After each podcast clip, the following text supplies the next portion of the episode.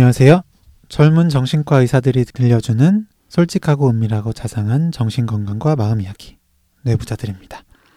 네, 오늘 방송 먼저 소개부터 하고 시작하도록 하겠습니다. 네, 안녕하세요. 김지용입니다. 네, 저는 사회를 맡은 허규영입니다. 네, 네. 두 명이 사니까 좀 조촐하긴 한데요. 네, 네. 네. 오랜만이네요. 저는 이 녹음실. 예, 저도 진짜 오랜만이에요. 네, 어. 그쵸. 아, 사실 저희가 그동안 좀 음질에 문제가 많았잖아요. 아, 녹음실이 맞아요. 아닌 곳에서 해가지고. 음, 그래서 오늘은 한번 녹음실에서 오랜만에 하자. 이러고 모였는데, 감회가 새롭네요. 네, 그리고 음. 확실히 좀 고향에 온 것 같기도 하고 음. 차분한 느낌이 네, 확실히 스튜디오가 좋다 이런 생각 듭니다. 허경 선생님 병원 이번에 가보니까 되게 넓던데, 네, 이런 방 하나 만들면 안 돼요? 이렇게요. 네. 딱 이렇게 복사해 가서, 음, 복붙. 하나, 네, 하면 좋겠다 생각은 드는데 이게 방음 시설을 좀 해야 되잖아요. 어, 어, 이거 네, 벽 이거 비싸 보여. 그러니까 이 네. 계란판이라도 좀 붙이고 하려면 쉽지 않겠다. 네, 혹시 네. 뭐 인건비를 받지 않고 무료로 노, 노동을 해주신다면 음. 꾸며보겠습니다. 누가요? 님이요. 네, 뭐 재료비만 뭐 부담하신다면 제가 한번 주말 정도 투자해 볼 여력이 있을 것 같습니다. 어 근데 진짜 좋네요. 네, 좋고 소리가 확실히 우리 여기서 해도 안 울리는 느낌이 들고 음, 괜찮군요. 네, 네, 오늘 사실 저랑 이제 규영이랑 둘이서 할 주제는 얼마 전에 유튜브에서 저희 둘이 얘기했던 주제기도 해요. 네, 네, 네. 저희 병원에서 얘기했었죠. 그렇죠. 예, 그런데 참 많은 분들께 소중한 주제라고 해서 어, 저희는 생각해서 열심히 영상을 만들었는데 많은 분들께서 안 봐주시니까 네, 네 저희가 100만 유튜버가 아니니까 네, 예, 아직 더 많은 분들이 들으시는 팟캐스트를 통해서도 이 이야기를 해보려고 가져왔습니다. 네, 예, 유튜브에 언급한 거에 비해서 조금 더 길고 자세하게 이야기해보려고 합니다. 네. 사실은 준비하기 좀 힘들어서 그런 거 아니에요? 아니 아니에요. 사실 주제는 여러 개가 있었고 아, 어젯밤에 애들 일찍 재워서 시간도 좀 있었는데 아 이거 이상 가는 주제가 없더라고요. 근데 오늘 저 새로 오신 시- 환자분 한 분도 어, 딱 이걸로 오셨어요. 아, 아 그래서 아 역시 정말 많은 분이 힘들어하시는 주제구나. 맞아요. 네. 제가 김지영 선생님이었던 약간 오해한 부분이 있었네요. 응, 왜요? 네. 아, 준비 시간이 부족해서 했던 걸로 다시 하려는 게 아닌가 라는 생각을 했었거든요. 사실 요즘에 네. 진짜 바쁘잖아요. 아 네. 정말 정신없긴 하죠. 근황을 좀 네. 알려드리지 못했는데, 네. 네. 잠깐 뭐 근황을 말씀해 주신다면은.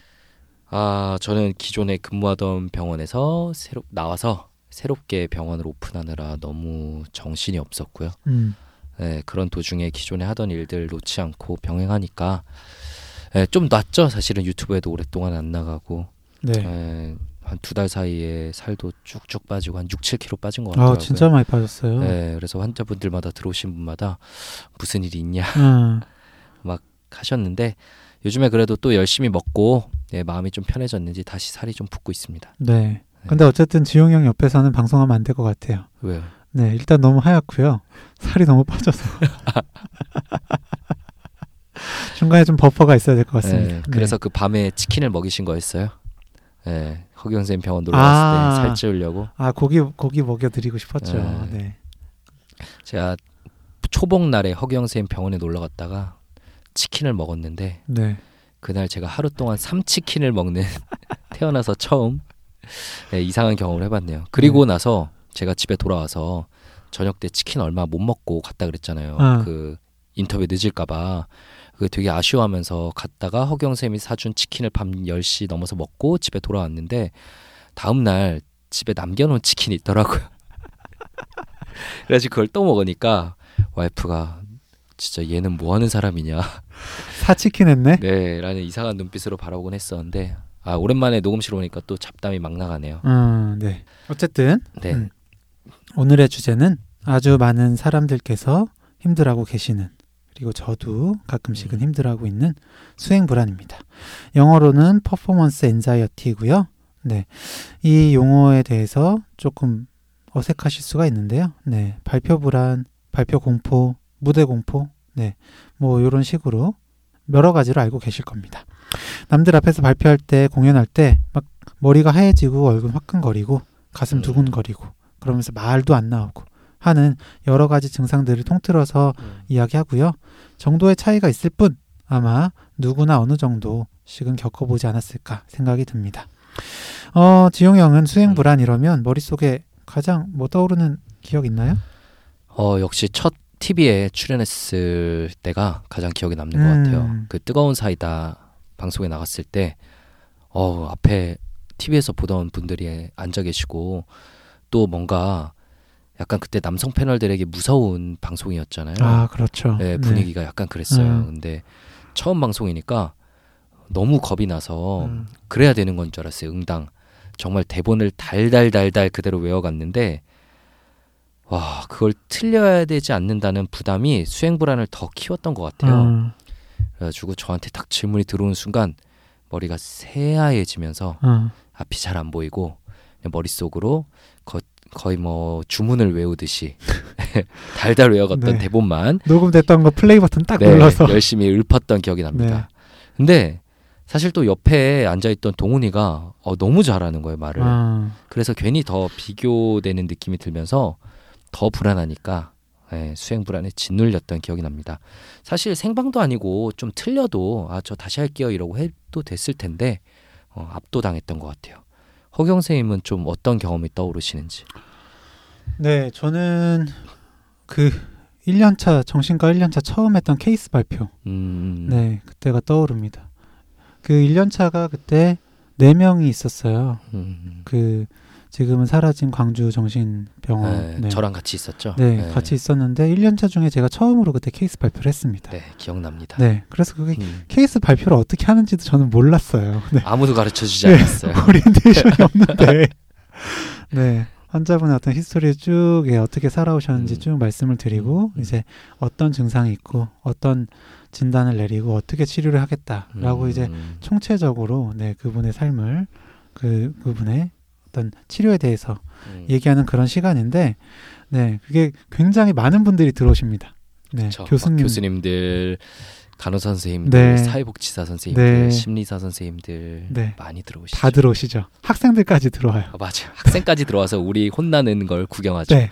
일단 음. 저는 다 그렇게 들어오는지도 몰랐으니까 왜냐면은 다른 다른 어떤 음, 그 회의들은 교수님 한 분이 보통 음, 이제 맞아요. 어, 네. 그 담당을 하시거든요. 근데 그렇게 딱 들어오시니까 압도된 거죠. 음, 그때부터 머리가 하얘져서 막 읽는데 그때부터 막 목소리 떨리고 네. 그리고 질문을 하시는데 아마 제가 잘 그 이해했어도 얘기 음. 못했을 거예요. 근데 음, 일단 머리가 새하얘져서 뭐 음. 어떤 질문을 하시는지도 모르겠고요.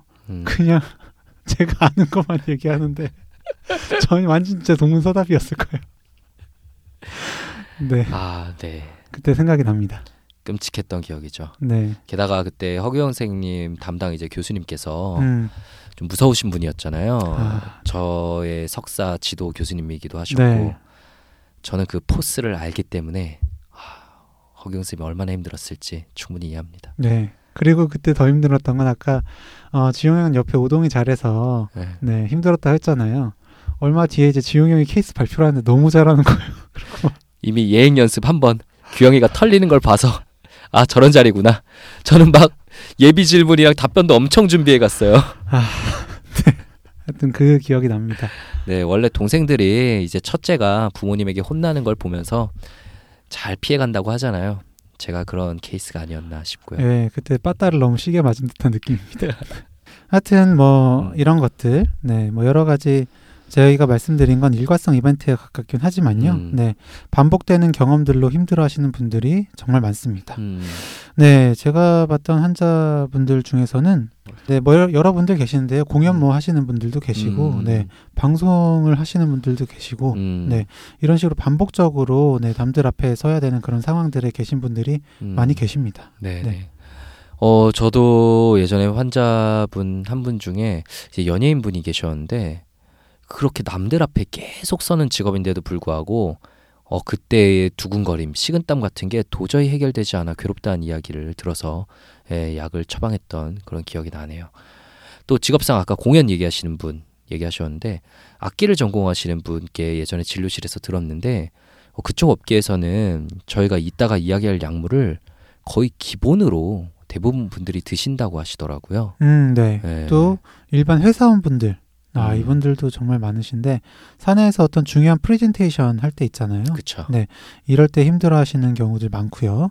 또 수행 불안이 또 조금 더 심하신 분들 같은 경우에는 그냥 일상적으로 하는 팀 내 회의, 음. 예를 들어서 월요일마다 회의를 한다 하면 그 음. 월요일이 너무 벌써부터 긴장되고 너무 힘드신 거예요. 음.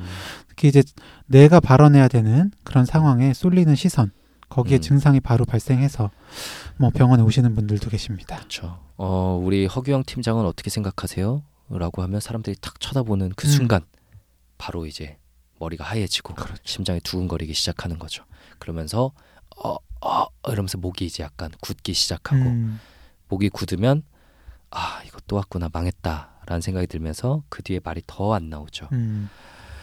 음, 네, 저희가 지금 이야기한 것처럼 수행불안은 너무도 흔한 증상이고 어느 정도까지는 당연하고 괜찮은 거지만 심한 경우엔 직업적 사회적 활동들을 잘 해내지 못하게 만들어요. 저 오늘 처음 왔다는 신혼부는 결국 이게 너무 힘들어서 사람들의 시선을 피해 콜센터에 취직했다고 하시더라고요. 어, 네, 저도 그런 분들 꽤 계세요. 네, 원래 다른 직업이었는데. 어, 네. 네.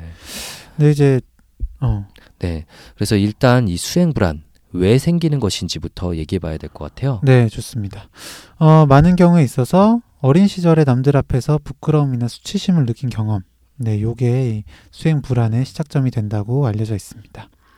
어, 예를 들어서 학교에서 선생님이 지목해서 일어나서 책을 읽어야 되는 상황 있잖아요. 음, 네, 그때 내가 뭐 그냥 나는 그냥 읽고 있었는데 아이들이 크게 웃어요. 음, 네, 이게 어, 책이 내용이 웃겨서, 음, 네, 뭐 재밌어서 음. 웃을 수도 있고요.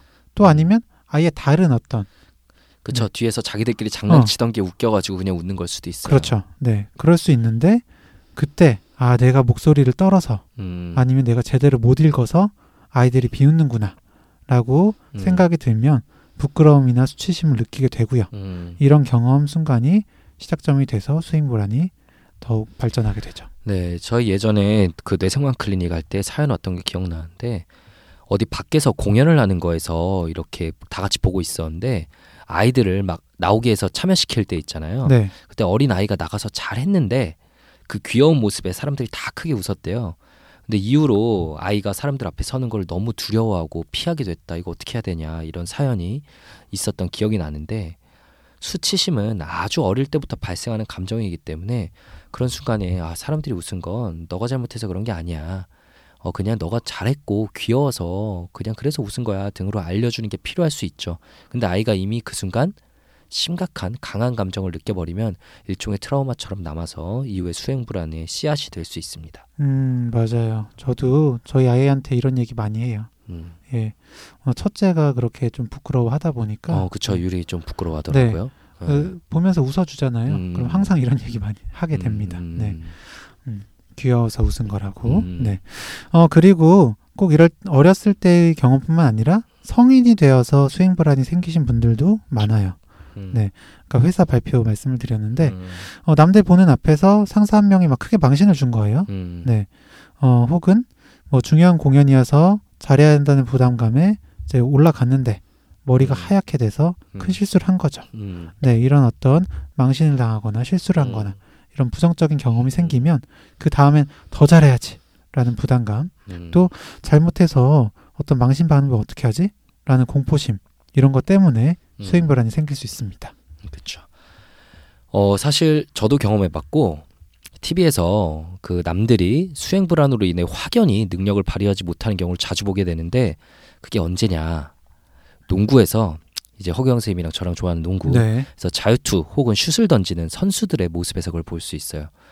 농구 선수들 중에 원래 자유투 성공률이 좋았는데 해가 갈수록 갑자기 성공률이 뚝뚝 떨어지는 선수들이 있어요. 예, 3점 슛도 뚝뚝 떨어져서 그런 거 이제 꼭 인터넷 댓글 보면 내가 던져도 저거보다 잘하겠다. 저게 프로냐라고 얘기하시는 분들이 있죠.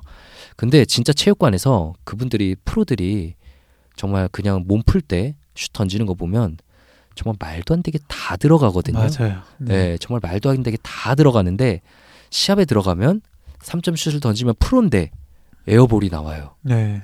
예, 그래서 엄청 비웃죠. 막 사람들이 자유투도 air ball이 나와요. 프로인데 근데 그분들 평소에 만약 같이 한번 농구해 보면 알잖아요. 정말 신의 네. 경지에 이르는 사람들인 거. 대학살 당하죠. 네, 어떻게 던져도 다 들어가거든요. 네.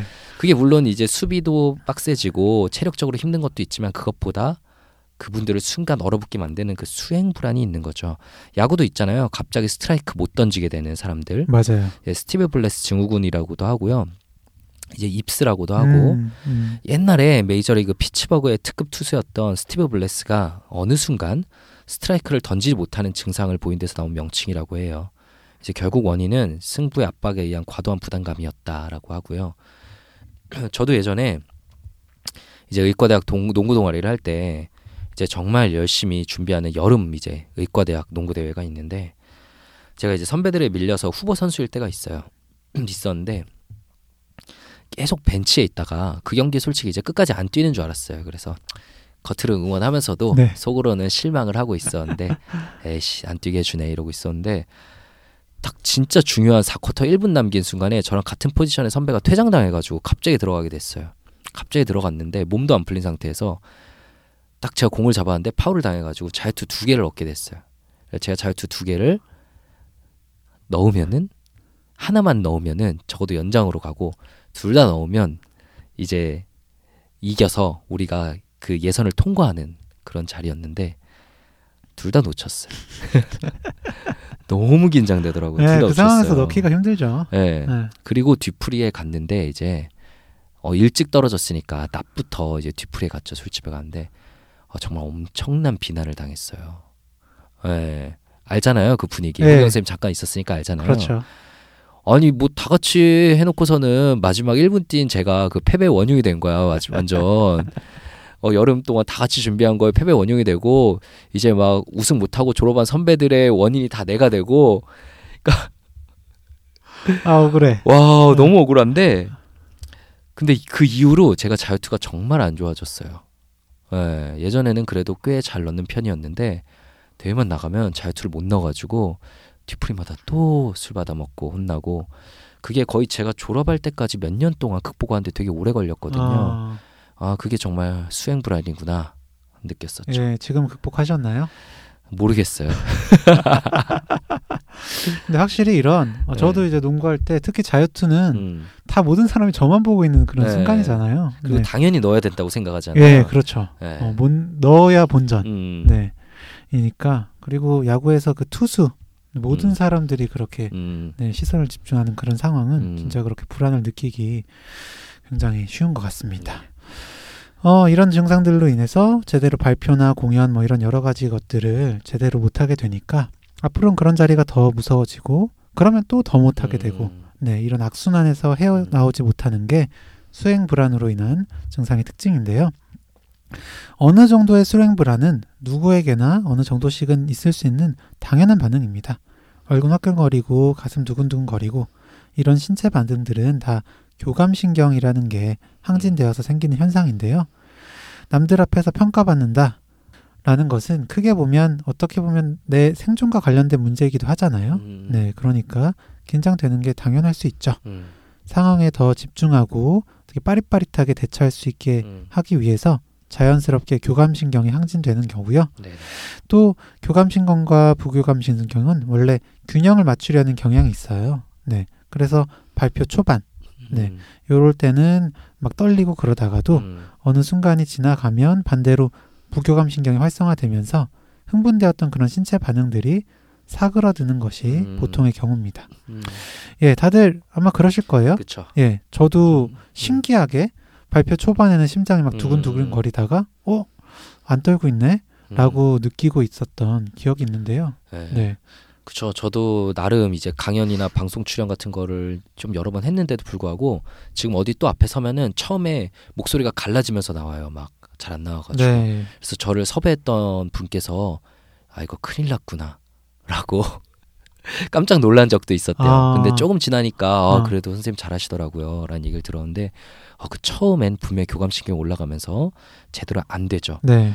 근데 이 수행 불안이 너무 심한 분들의 경우에는 이 신체 반응 두근거리고 머리 새하얘지고 땀나고 이런 반응이 너무 커서 도중에 편안해지기는커녕 끝까지 쭉 힘들고 그리고 나중에 편해지는 걸 알더라도 머리로는 알더라도 처음에 이 증상 겪을 게 너무 걱정되고 공포스러워서 발표나 공연 같은 것들을 자연스럽게 피하는 경우가 있죠. 오늘 오셨다는 제 환자분처럼 음, 네. 직업적으로도 손해를 보고요.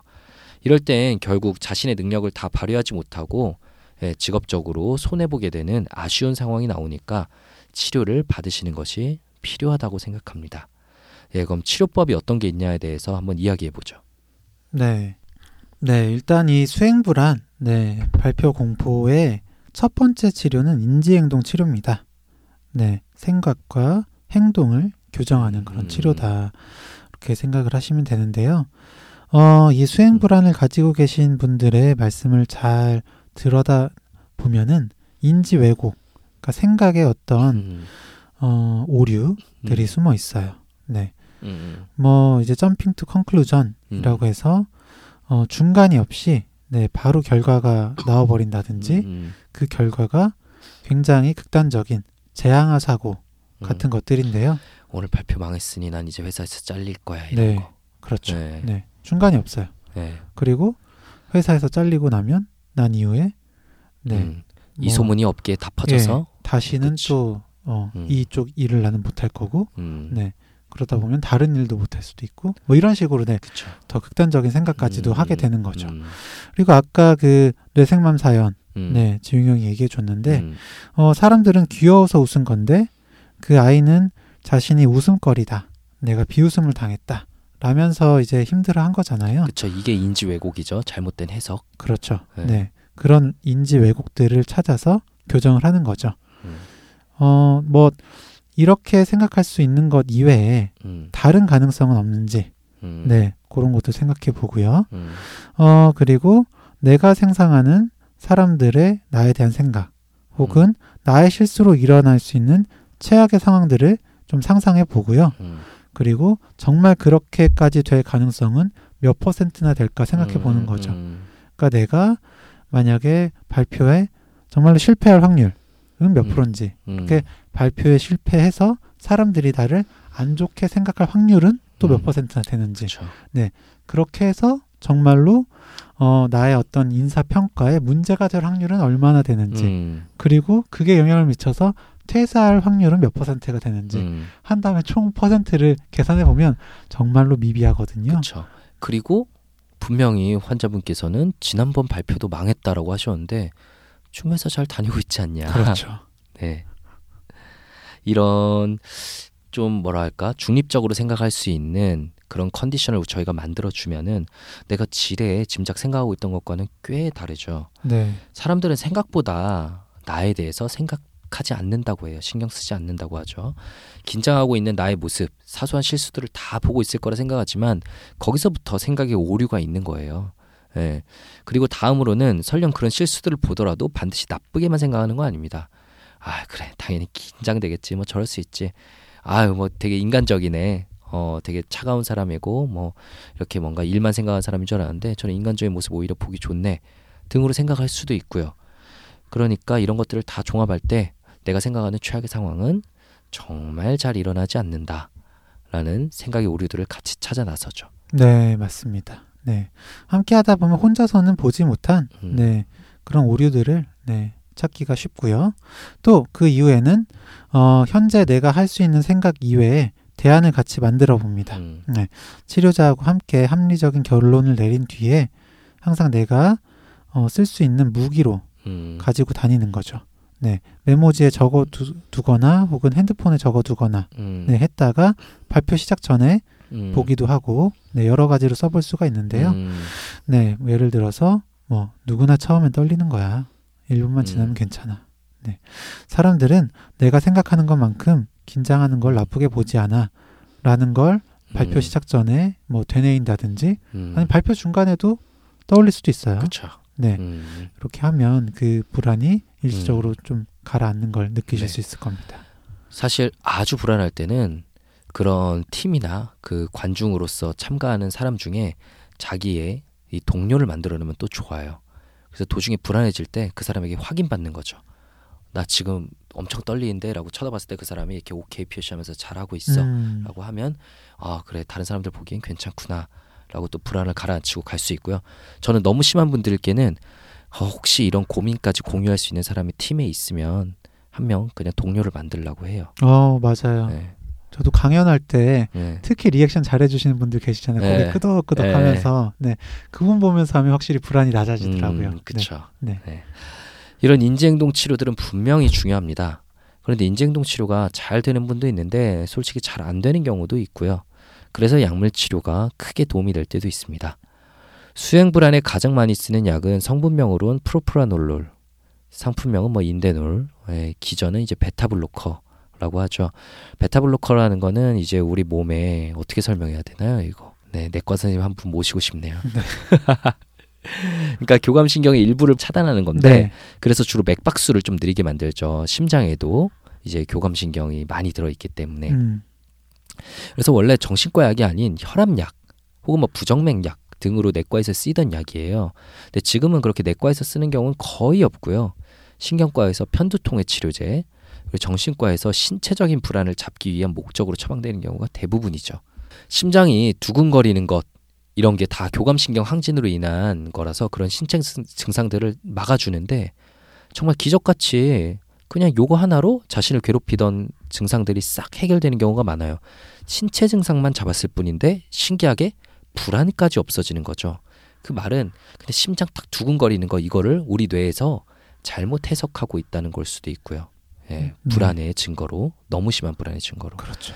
그래서 그냥 정말 이거 하나 처방했을 뿐인데 어, 명의가 되는 느낌이라 뿌듯할 때도 많고 불안이 만든 많은 분들께 잘 쓰면 정말 좋은 약입니다. 네. 게다가 내성, 뭐 금단 음. 이런 걸 걱정하실 필요가 없는 약이죠. 음, 네. 심리적 육체적 의존성이 없는 약인데요. 어, 그렇지만 모든 약에는 당연히 부작용이 있듯이 이 약에도 주의할 점은 있습니다. 어, 아까 말씀드렸듯 그 혈압약으로 쓰이던 약이라 음. 말씀드렸잖아요. 음. 네. 그러니까 혈압이나 맥박을 낮출 수 있어요. 음. 네, 특히 맥박이 낮아지는데요. 음, 어, 원래 혈압이 낮으신 음. 분 혹은 맥박이 느리신 분 이런 분들한테는 사용하기가 음. 굉장히 어렵고요. 음, 네, 또 경우에 따라서는 졸려하시는 분들도 계세요. 네, 저도 이거 먹으면 음, 졸립니다. 네, 그렇기 때문에 중요한 자리를 앞두고는 반드시 미리 사용해 보는 게 필요하죠. 음, 예를 들어서 뭐 내일 오후 3시에 면접이 음. 있다라고 하면 오늘 미리 먹어 보는 거예요. 음. 네. 동일한 시간에. 그렇죠. 네. 네. 그래서 뭐 보통 10ml, 20ml, 40ml 저희가 음. 이런 식으로 처방을 음. 드리는데 네. 오늘 비슷한 시간에 10ml 일단 먹어 봐요. 그래서 졸리거나 멍해지지 않는지 확인을 해 보고요. 음, 이걸 더 미리 좀 해보면 좋겠죠. 음, 그래서 며칠 동안 이제 맞는 용량을 찾아보면 음, 이제 정말 면접이 됐을 때 미리 음, 그러니까 30분 전, 뭐 1시간 음. 전 그때 복용을 하면 음. 차분해질 수 있고요. 네. 그래도 이제 안, 안 가라앉으면 한 번 더 드실 수도 있어요. 음. 네. 그런 것도 꼭 미리 테스트해 보기를 꼭 권유드립니다. 네. 중요한 자리인 만큼. 그리고 이 프로프라놀롤로 증상이 다 안 잡히는 경우에 저희가 자주 얘기하는 벤조디아제핀 계열의 항불안제를 추가해서 사용하는 경우도 꽤 있죠. 뭐 알프라졸람 같은 약들 소량 그리고 아까 얘기한 뭐 프로프라놀론 한 20ml 이렇게 같이 쓰던가 그런 경우가 꽤 있고요. 어, 이런 약들의 기전에 대해서 이런 약이 우리 수행 불안을 어떻게 벗어나게 해주냐? 그러면은 나는 앞으로 이 약을 계속 평생 먹어야 되냐? 여쭤보시는 분들께 이런 식으로 설명드리곤 해요. 이제 파블로프의 개 실험이 있잖아요. 종소리만 들어도 침이 나는 거. 이제 음식을 먹으면 당연히 침이 나는 건데 음식 나오기 전에 종 소리를 치고 음식이 나오면 나중엔 종만 들어도 침소리 나는 것처럼 저는 이제 매운 음식 이야기만 들어도 얼굴에 땀이 나기 시작하거든요. 아까 희우가 저한테 이 불닭김밥을 딱 보여주는 순간 얼굴이 화끈거리기 시작했어요. 예. 이런 것처럼 수행 불안이 심한 분들은 발표장을 상상만 해도 땀이 나기 시작하고 그 장소에 가기만 해도 발표 시작하지도 않았는데 이런 신체 증상들이 나오기 시작하죠. 일종의 조건화가 자리 잡은 거예요. 네, 좋거나. 네. 근데 그럼 그 강아지의 침 흘리는 조건을 어떻게 없애냐? 종소리 치고 나서 밥 안 주는 기를 반복하면은 나중에 종소리 들어도 침 안 흘리거든요. 그렇게 조건화가 사라지는 것처럼 불안하지 않은 상태로 발표를 계속 반복하면 어 나중에 이 조건화도 없어져요. 그러니까 약을 먹은 상태로 편안하게 발표할 수 있는 경험을 여러 번 반복하면 나중에 어, 모르고 약을 까먹고 안 갔다. 그래서 되게 걱정됐는데 어, 해보니까 잘 되네. 이런 경험들을 많은 분들께서 좀 들려주시게 됩니다. 아, 이건 더 이상 무서운 자리가 아니구나. 라는 걸 내 몸이 확실하게 알게 되는 거죠. 그래서 꾸준히 이런 긍정적인 경험들을 쌓아 나가면 나중에 결국 약 없이도 어, 수행 불안 없이 발표를 잘 할 수 있게 된다 라는 거고요. 이렇게 말씀을 드려도 아 그냥 약이 진짜 너무 효과가 좋아서 나는 그냥 계속 먹으련다 라고 하시는 분들도 그래서 치료 끝났는데도 비상약을 한참 받아가시는 분들도 있기도 하고요. 음, 네, 저는 결국 그 일상생활 잘 하시는 거, 그러니까 음. 발표 잘 하시고 무대 잘 하시고 음. 이런 게 더 중요하다고 생각해요. 맞아요. 네, 그래서 일부 약에 좀 도움을 받아도 음, 되지 않나라는 생각이 들고요. 그렇죠. 네, 저 역시도 어쨌든 써본 약이고, 저 역시도 써봤고요. 네, 내부자들 멤버 모두가 써본 약이잖아요. 그렇죠. 네, 네. 그만큼 안정성이 좀 확보되어 있고, 네, 다 같이 무슨 사탕 나눠 먹듯이 예, 네. 약을 나눠 먹었던 기억이 납니다. 그렇죠. 그리고 어떤 라디오 방송할 때는 그 방송 자체가 저는 너무 공포스러워서 음, 할 때마다 먹었어요. 네, 네, 분명히 그럴 수 있어요. 그렇죠. 예, 우황청심만 먹는 거랑 아무 차이가 없거든요. 맞습니다. 네. 네. 그렇게 되다가 저도 결국에는 안 먹게 됐거든요. 음, 네. 그런 만큼 네. 그 이런 계속 먹어야 되는지에 대한 걱정은 너무 안 하셔도 될 것 같습니다. 네, 뇌부자들 방송 초기에 어, 외부 활동할 때는 다 같이 나눠 먹었는데 요즘은 아무도 안 가져오죠. 네. 네. 진짜 처음에는 술을 마시기도 하고 그쵸. 그랬었는데. 네, 생각이 납니다. 네. 네, 좋습니다. 오늘 정신과의 비밀을 소개합니다. 정비소 시간은 어, 여기까지 하고요. 저희는 다음 시간에 더욱 재미있고 유익하고 흥미로운 컨텐츠로 찾아뵙도록 하겠습니다. 감사합니다. 감사합니다.